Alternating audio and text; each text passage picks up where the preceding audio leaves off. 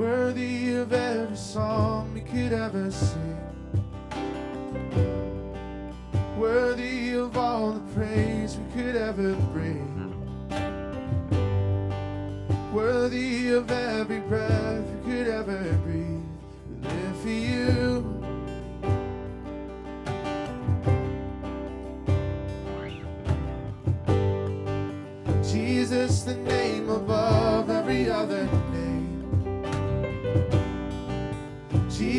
the only one who could ever save. Worthy of every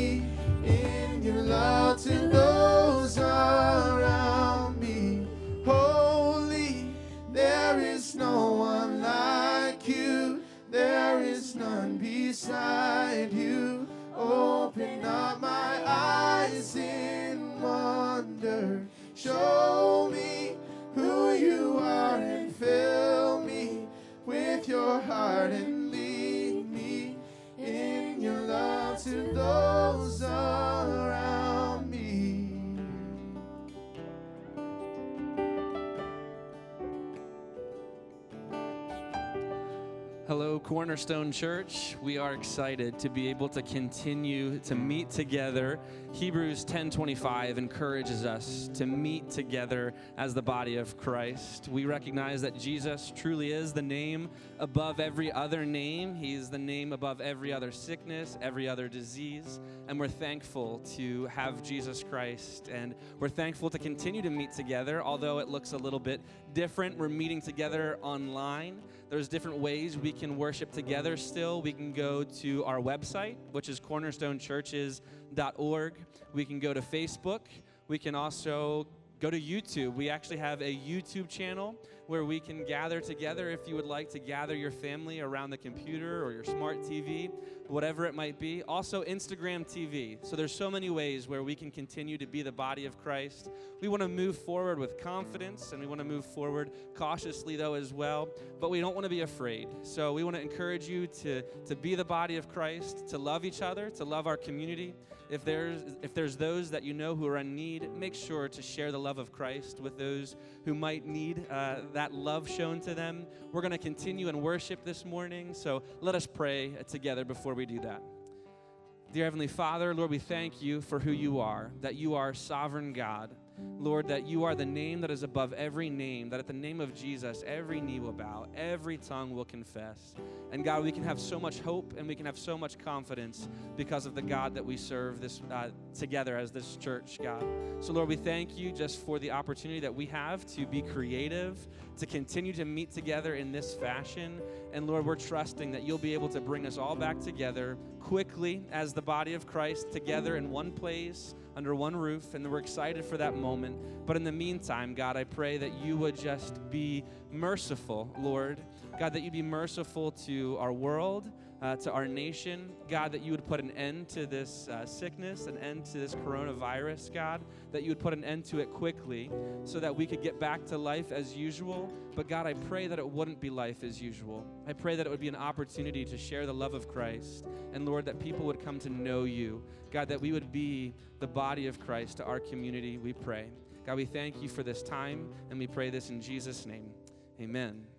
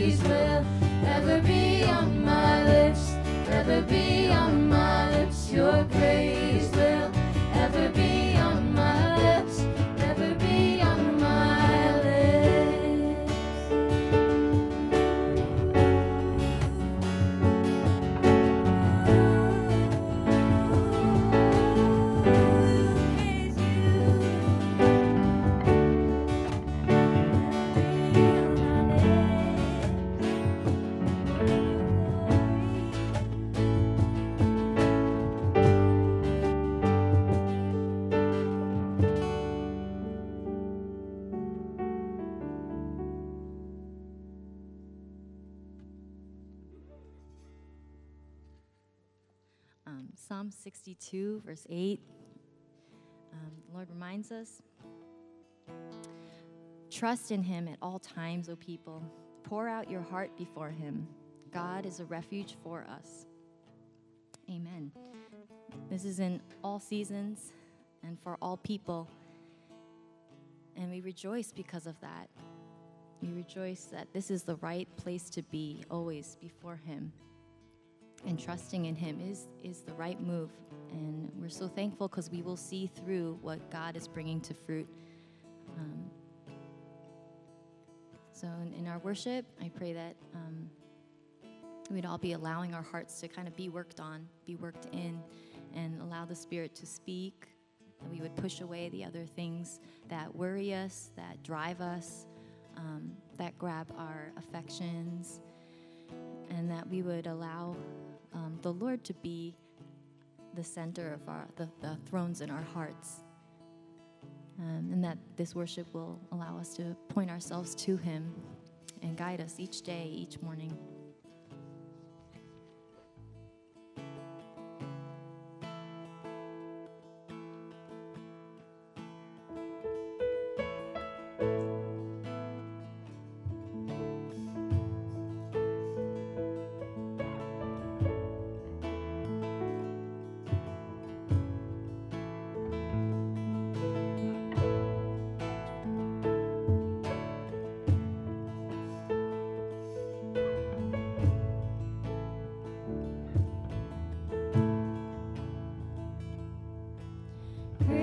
grace that flows like a river.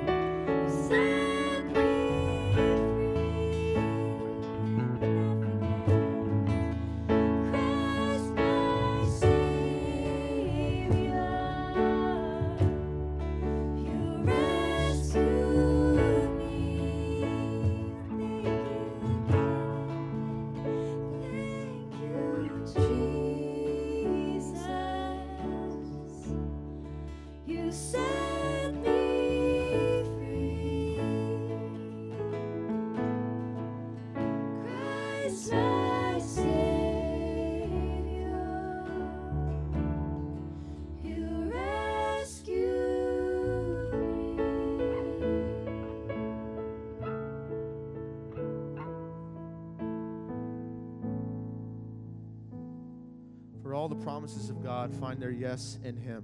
That is why it is through Him that we utter our amen to God for His glory.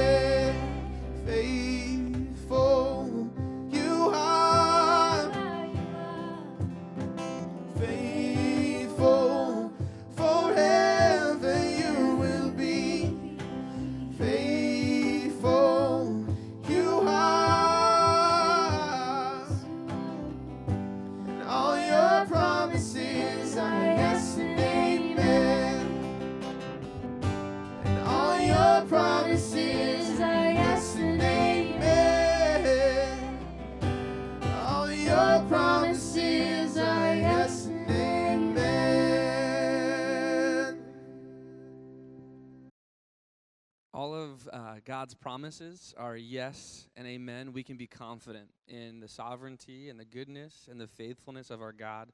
We serve a good Father, and we can read in His Word in 2 Timothy 1 7, it says, For God gave us a spirit not of fear, but of power and love and self control. We want to hold on to that promise from God's Word just as we prepare our hearts for the message this morning. So let us pray. Dear Heavenly Father, Lord, again, we thank you for your promises, even as we sang about them this morning. God, we hold on to your promises. Lord, you are an awesome promise keeper. We can trust you. You're faithful. You're good. And so, Lord, we just look to you. We continue in our worship now as we prepare our hearts for your word this morning. And we pray this in Jesus' name. Amen.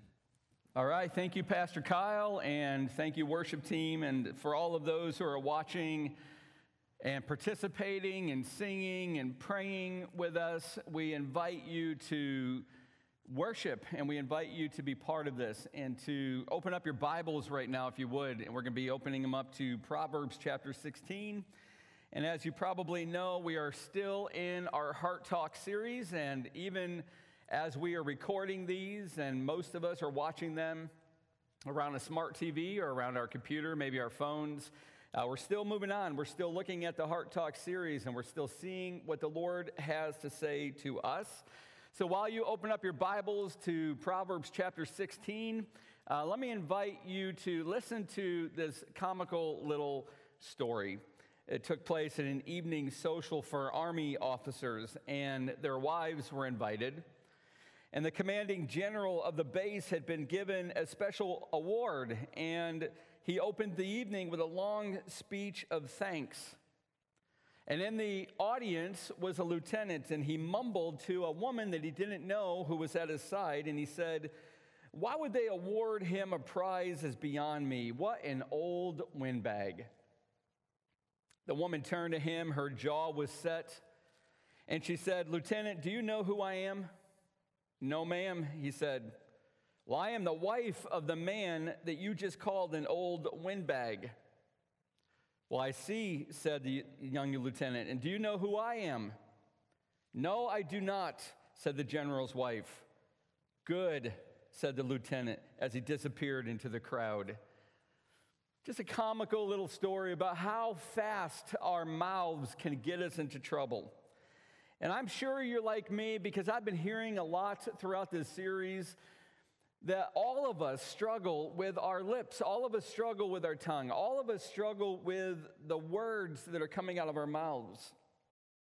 And we've been learning that the source of our words is the heart, not the blood pumping organ, not the physical organ that is in our chests, the spiritual center of who we are. All of our words are coming from our mouths and those motivations and those demands and those inclinations and those expectations that all reside in our spiritual center. And Solomon is about to teach us how to speak truth that would truly bless others from a heart full of wisdom. Do you not want a heart full of wisdom? Do you not want a wise heart? Well, we're going to learn how important that really is, and we're going to learn what that really means. How do you have a heart full of wisdom? So I'm going to invite you to pay attention to three points that I'm going to give to you, and we're going to be looking at the Word of God as we unpack these. And here's the first point If you have a wise heart, your pleasant words will give you an influential reputation. If you have a wise heart, if you have a heart of wisdom, your pleasant words will give you an influential reputation. So we're in Proverbs 16. It's not really going to do you much good if you don't have your Bibles opened. So I'm going to invite you again, if you haven't yet, let's get those open. Proverbs chapter 16, we're going to start at verse 21, and then we're going to look at verses 23 and 24 a little bit later.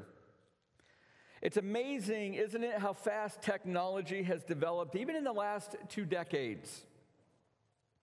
I text a lot, but the speed of my texting versus or in comparison to the speed of my children's texting or the younger generation's texting is absolutely incomparable. Their ability to text fast is astounding to me. I really truly am spellbound by how fast this younger generation can text.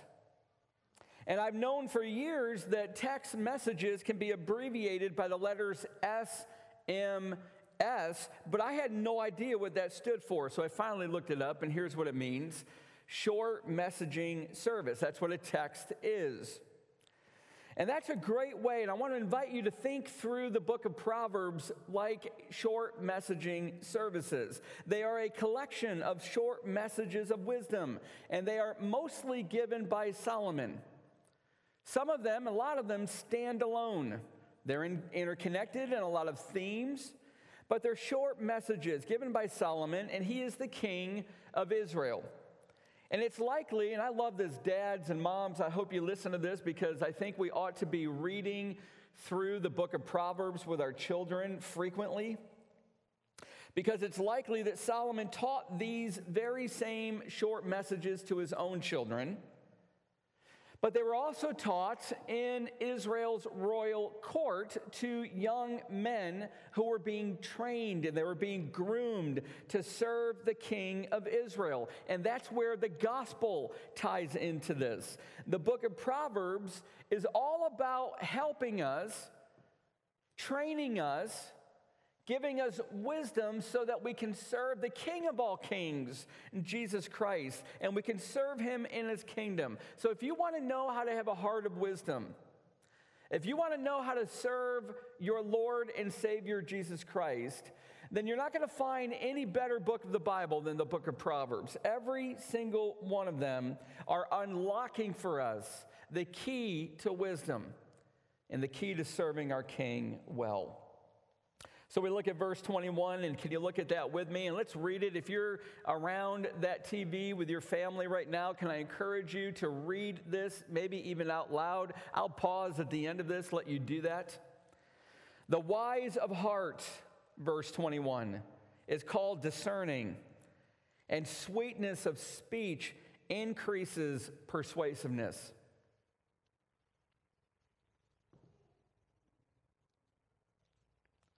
The wise of heart is called discerning, and sweetness of speech increases persuasiveness.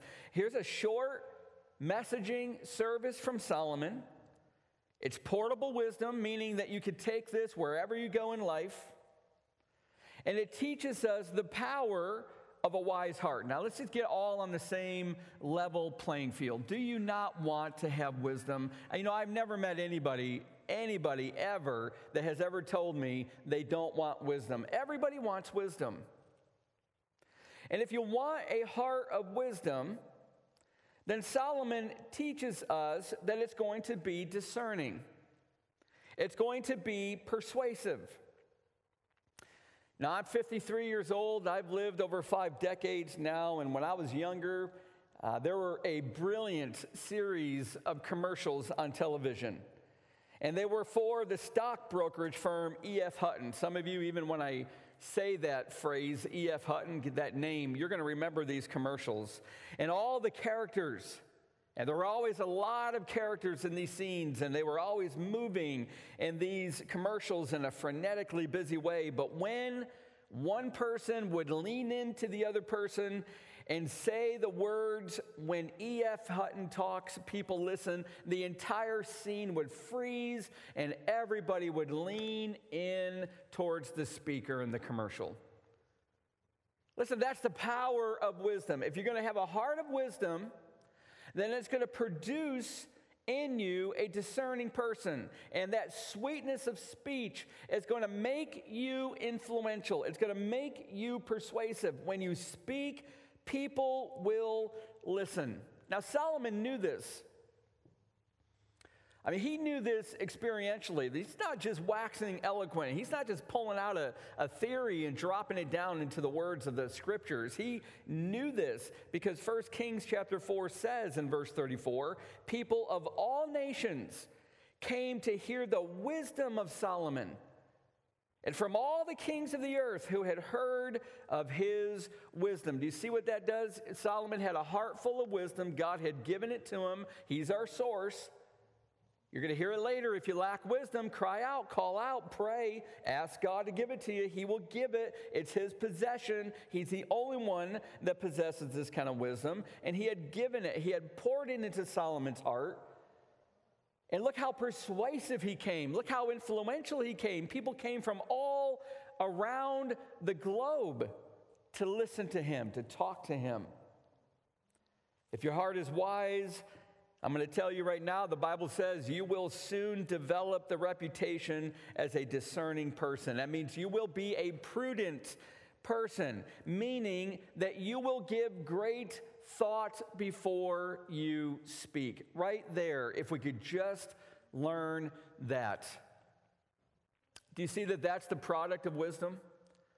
If you're going to cry out for wisdom and God's going to give it to you, which He promises to give to His children, then what that's going to produce in you is a pause button between your heart and your lips.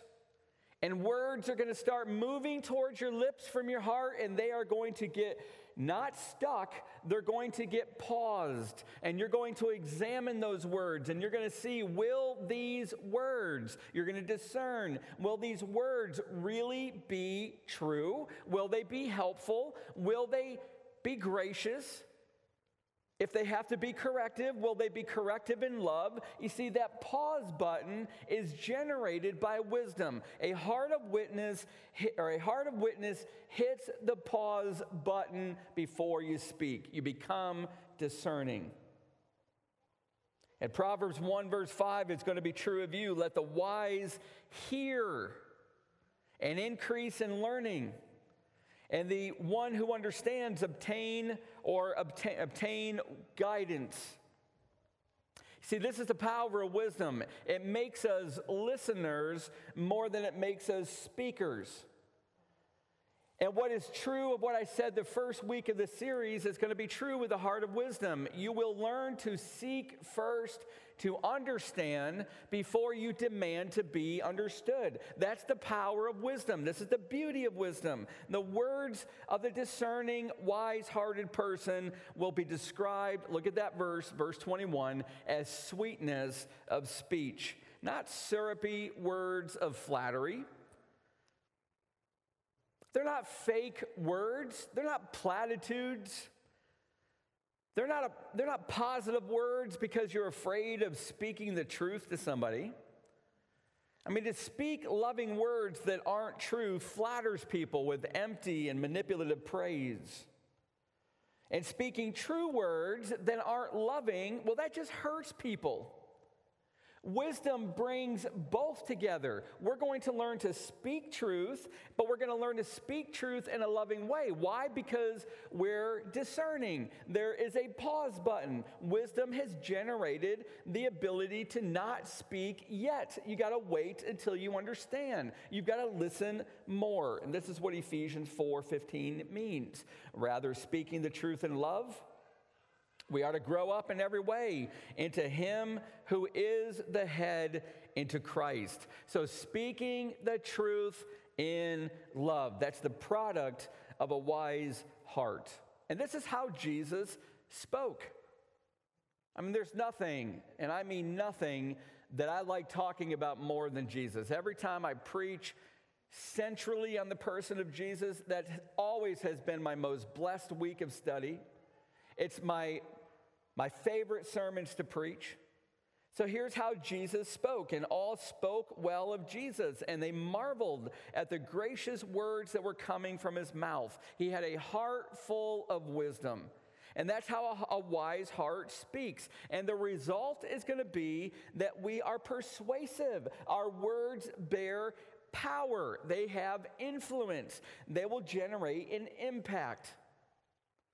In fact, the word persuasiveness in verse 21 it has the basic meaning here of taking or seizing the ability to convince others. So here's what it really means that if you've got a heart of wisdom, you're going to have a pause button. You're going to be discerning. And you're not going to speak until you understand the situation. You're going to examine your words. But when those, those words come out of your mouth, they will seize the moment. They will make an impact. They will generate power and influence. And people will listen to the words that come from the wise of heart. Now, that's verse 21, and I think it allows us to take a really brief moment to just ask ourselves is that how I speak?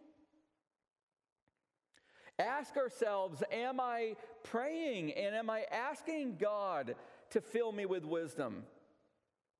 Because just like that story in the beginning of this sermon shows us, we can speak in a way when we are not aware of what we're saying that hurts people, that damages our reputation, that reflects poorly on our God.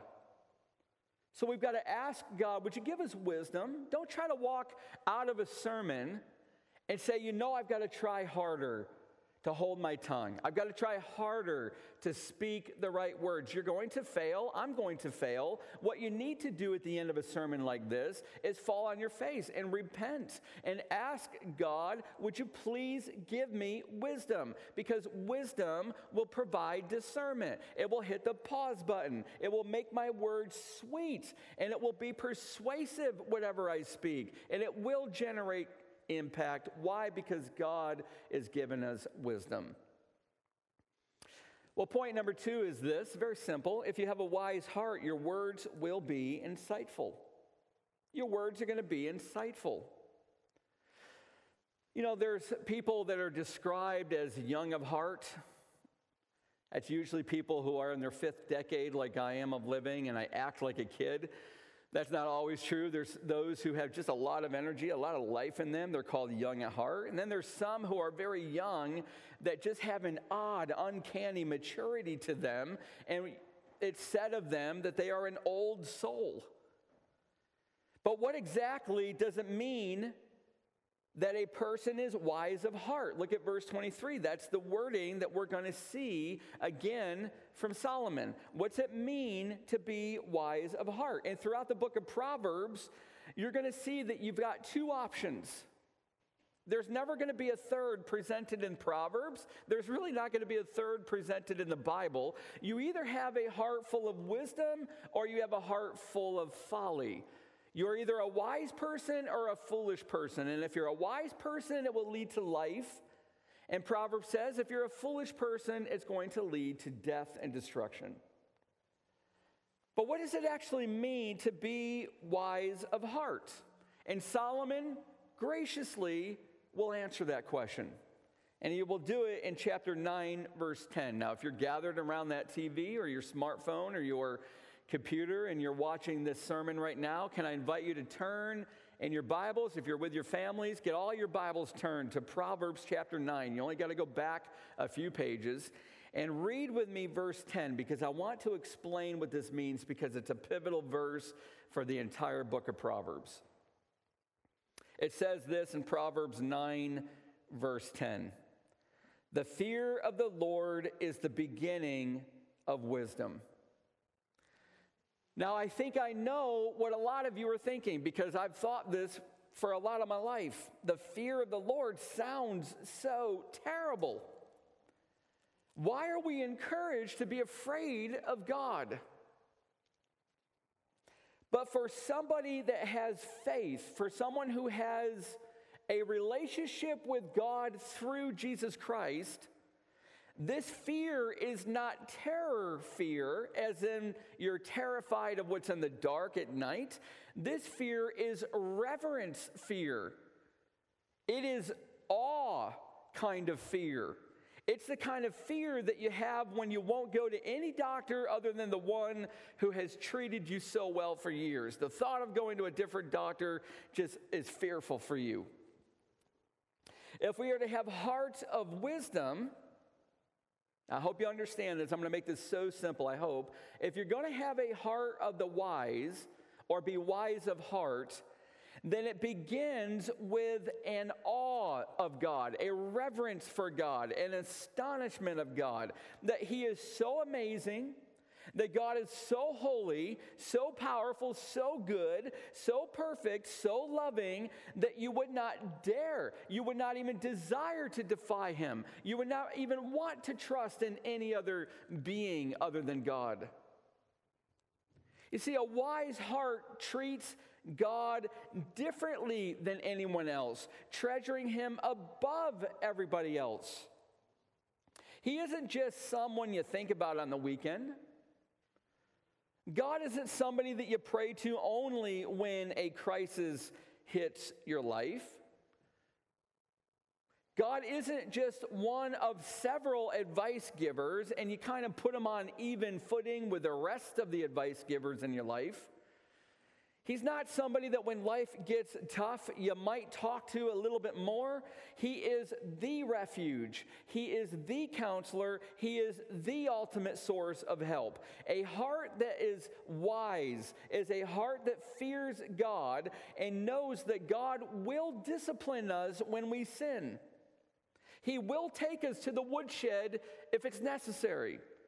But even during that discipline, even when we're on the way to the woodshed, we're going to know, we're going to sense, we're going to feel, we're going to be assured of, we're going to be comforted by His love and His mercy for us. For He only disciplines those He loves. If He's disciplining you, that's His love language. Because what you're pursuing or what I'm pursuing is going to rob you of joy. It's going to lead you towards a path of folly that's going to lead towards death and destruction. His discipline for his children is his love. Just like any other parent, if your child is running towards a cliff, is going to run and going to yell and going to remind you to never do that again, maybe even scold you, possibly even spank you, whatever it takes so that you do not run off the edge of that cliff to your death. That's what a loving parent does. This is what our God does. See, the heart that values God above anyone or anything is a heart that will never want to defy Him. It will never think little of God. It will never treat God as a distant friend. That heart is a wise heart. See, the fear of the Lord, the awe, the reverence, the love, the adoration of the Lord, that is the beginning of wisdom. You won't get wisdom until you've got the fear of the Lord. And when you get the fear of the Lord, you've got the beginnings of a life full of wisdom. See, wisdom is relying on God. I mean, what actually is wisdom? It's relying on God for his help. It's the fear of seeking that help anywhere else but Him. Why would you want advice from anybody that's not omniscient? From anybody that's not all knowing, that from anybody that doesn't love you the way that God loves you. So, wisdom is relying on God for our help. It is seeking our advice from Him more than anybody else. It is knowing God. It is trusting God. It is relying on His power to live in a way that is pleasing to Him. Now, let's get right down to it. Here's what a wise heart will look like you will be confident that God will always help you. Learn to speak well. That's how to apply a wise heart to this context of our words.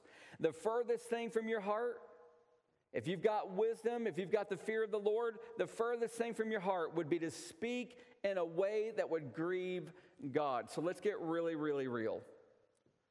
Just go back one week. And to be honest with you, I didn't really do that well in all cases. How did you speak towards your parents? What words came out of your mouth towards your spouse? What words came out of your mouth towards your children? Was there wisdom in your heart that was sweetness of speech and influential to your coworkers? If you're younger and you've got siblings, how did you speak to your brothers and your sisters this past week? How did you speak to your teammates? How did you speak about your boss? See, if we're going to have wise hearts that have begun to be filled because there is a fear of the Lord, there is an awe of God, an astonishment at His love, a reverence for who He is that is above anything and everything else. If we're going to have a wise heart, then we're going to have the power from God to never want to displease Him with our words. And when those words begin to come up from our heart before they get out of our lips, we're going to have the power to check them at the door, to be able to say, No, I cannot speak this way. This will not bless anybody, it will not please my God. See, it finally brings us to verse 23. The heart of the wise makes his speech judicious and adds persuasiveness to his lips. I had no idea, no idea what the word judicious meant, so I looked it up this past week. It's actually pretty simple. I don't know why it has to be such a difficult word. Why not just use these words? It means to be insightful, it means to be clear, it means to have sound judgment. So we wisely make our speech insightful. If you have a heart of wisdom, you're going to speak with sound judgment. You don't have to be up in the clouds waxing philosophical where nobody really understands you. And you don't need to speak because words are rushing out of your mouth that are utterly unhelpful for the person that's hearing.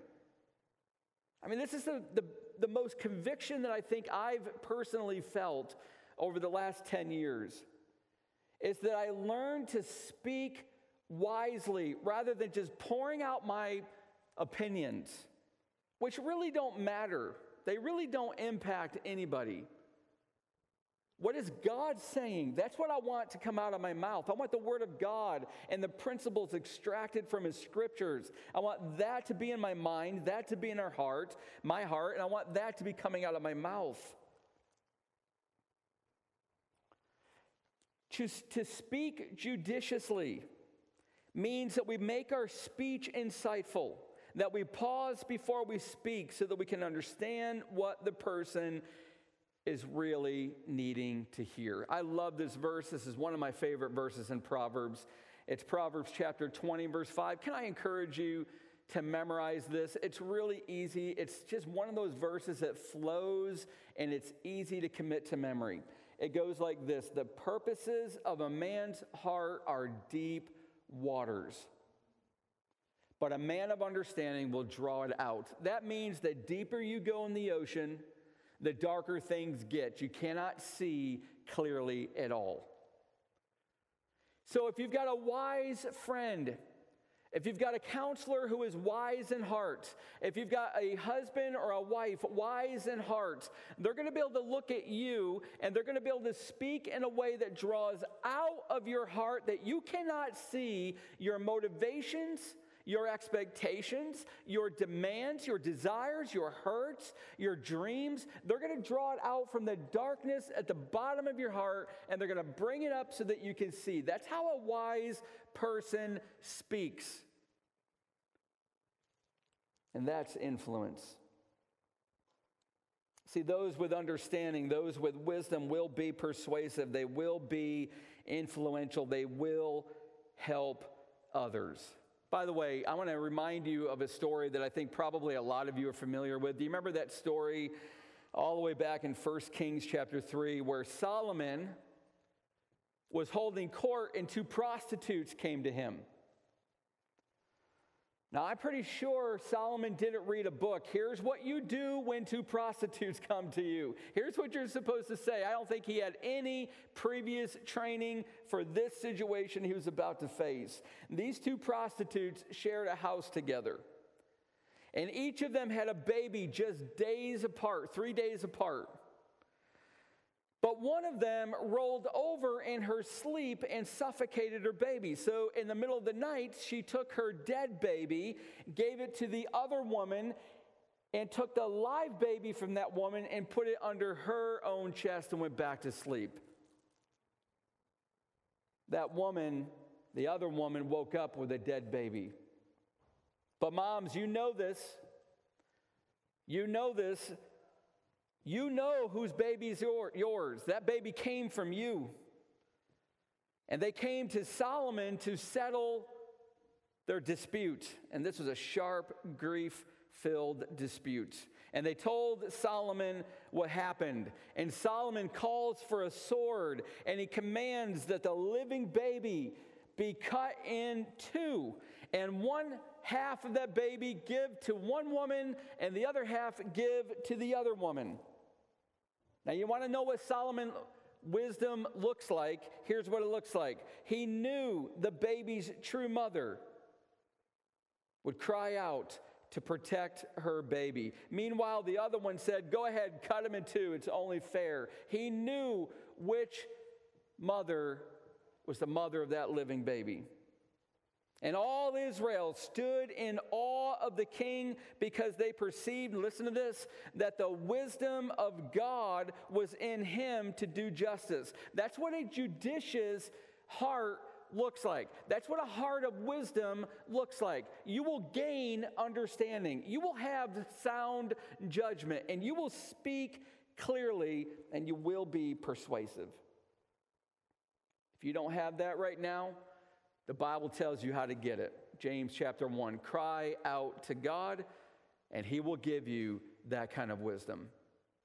But there's one final point that I want to give to you. If you have a wise heart, your words will refresh and heal those who hear them. If you have a wise heart, your words will refresh and they will heal those who hear them. It might seem strange for me to say this. It's going to sound strange, I'm sure, to some of us, but our inner beings affect our outer beings. The health of our souls affects the health of our bodies. And we're living in the age, what a privilege. We're living in a time of technology and, and, and medicine and science when we're seeing that being proved over and over and over. I'll give you a few examples. There's one of the leading burn specialists in all the world that wrote an article on this.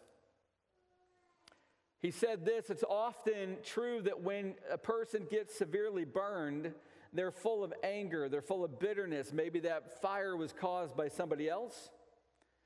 And they have unforgiveness in their hearts.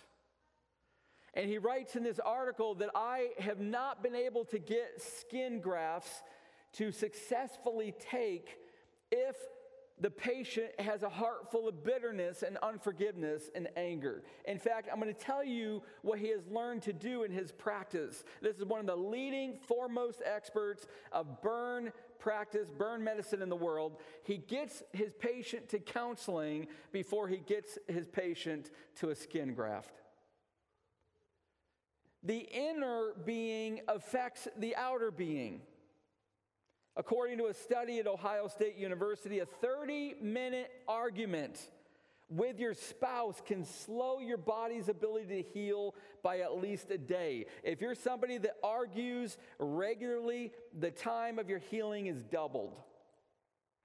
A long term study in Michigan of women who suppress their anger in confrontations found that they had twice the risk of dying from conditions like a heart attack, a stroke, or, a can- or cancer. Our inner beings affect our outer beings. Our souls affect our bodies. Angry outbursts, they might be brief, but a University College of London found that they caused surges in your blood pressure and your heart rate. They raised the risk of a heart attack by 19%. A study in Italy discovered that feelings of love raises levels of a hormone like substance that will improve your memory triggering the growth of new brain cells. Dr. Lee Berk of Loma Linda University in California, he discovered that laughter increases beta endorphins by 27% and sleep aiding hormones by 87%, even reducing your risk of a heart attack. I mean, if somebody's having a heart attack around you, forget the aspirin, tell them a good joke. Listen, our inner beings affect our outer beings. How we are on the inside will affect our physical health, and Solomon knew all about this. Look at Proverbs 3. He writes this Fear the Lord it will be healing to your flesh and refreshment to your bones. That's a physical response of the fear of the Lord. He writes in Proverbs 14:30, a tranquil heart, meaning a heart at peace, not of anxiety, gives life to the flesh, but envy makes the bones rot. You just ache in your bones. A joyful heart is good medicine, Proverbs 17 22. But a crushed spirit, depression, grief, loss, discouragement, despair, it dries up the bones. Proverbs 17, 22. He says in, 17, in, in, Proverbs 12, verse 18, there is one whose rash words, who speaks impulsively and, and without thinking, they are like sword thrusts, they cut people down. But the tongue of the wise brings healing.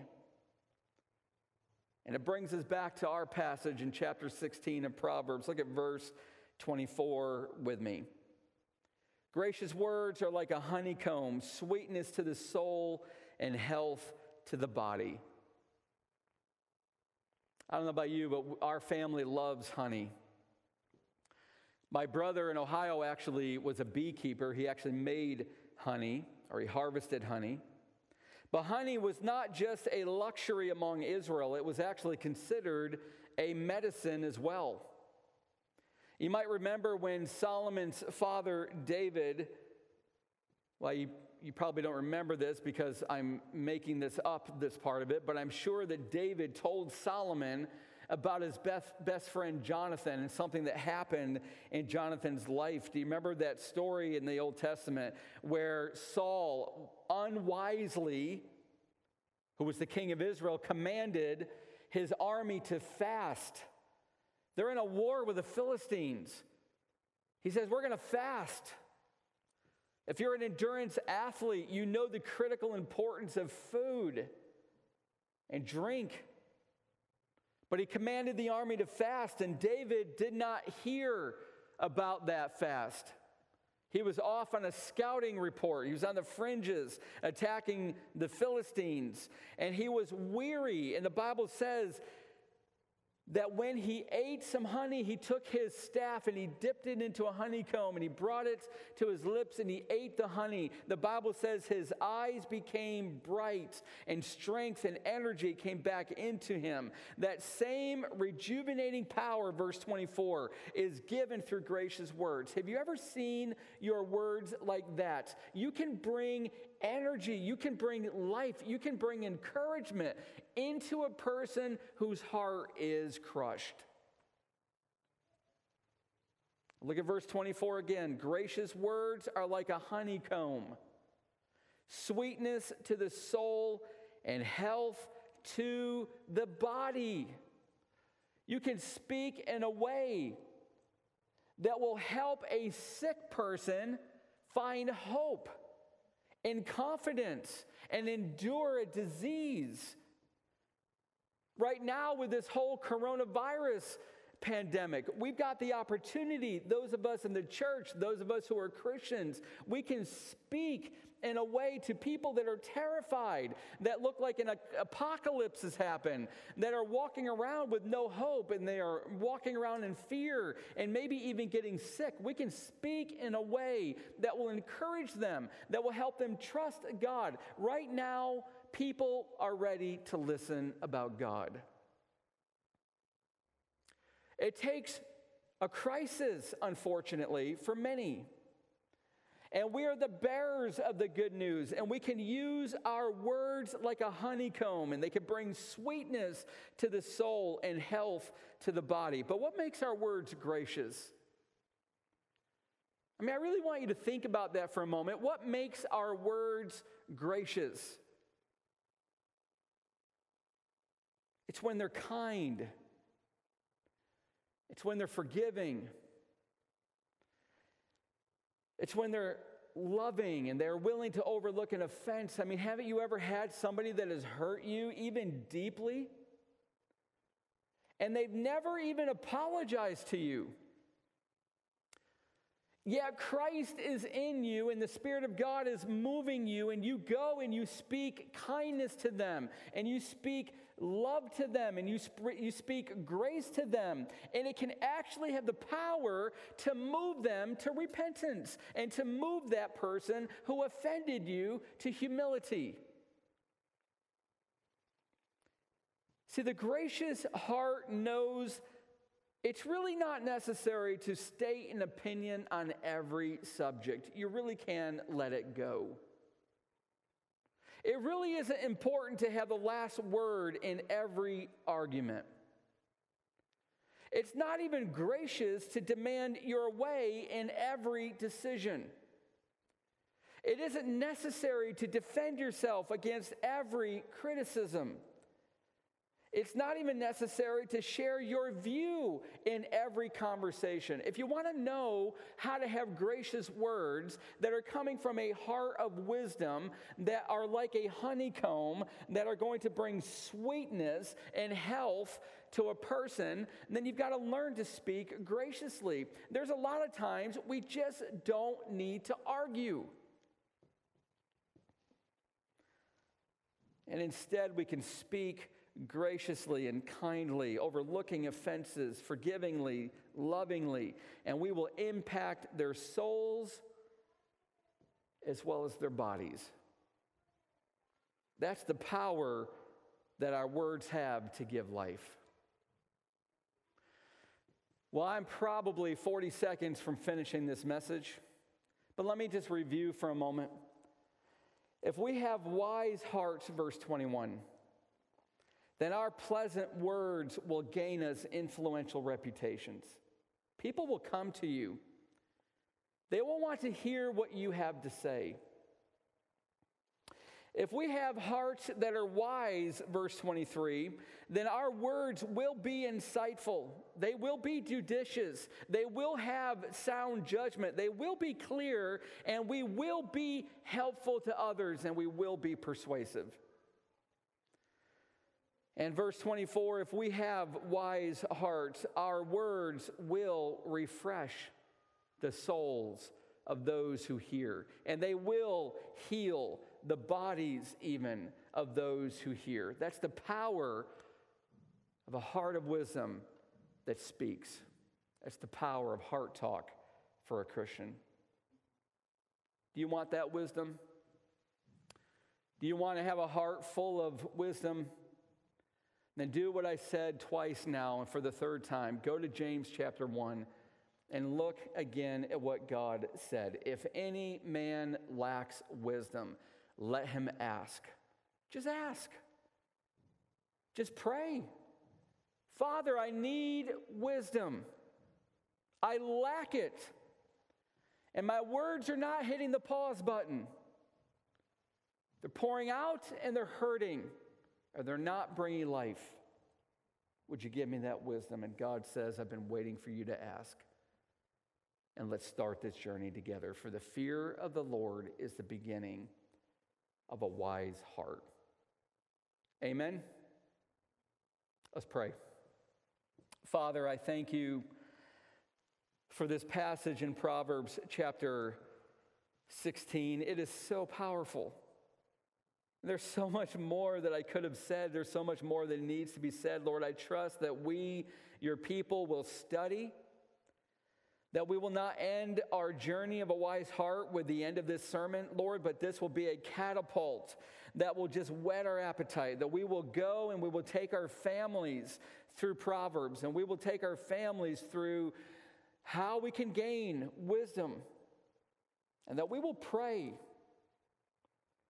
and Lord, I would ask that you would help everybody that's listening to this message, Lord, whether we are grouped up in our families, whether we are by ourselves, Lord, that we will not leave this message until we have a time of prayer. Together as a family or by ourselves, we will ask our God for wisdom.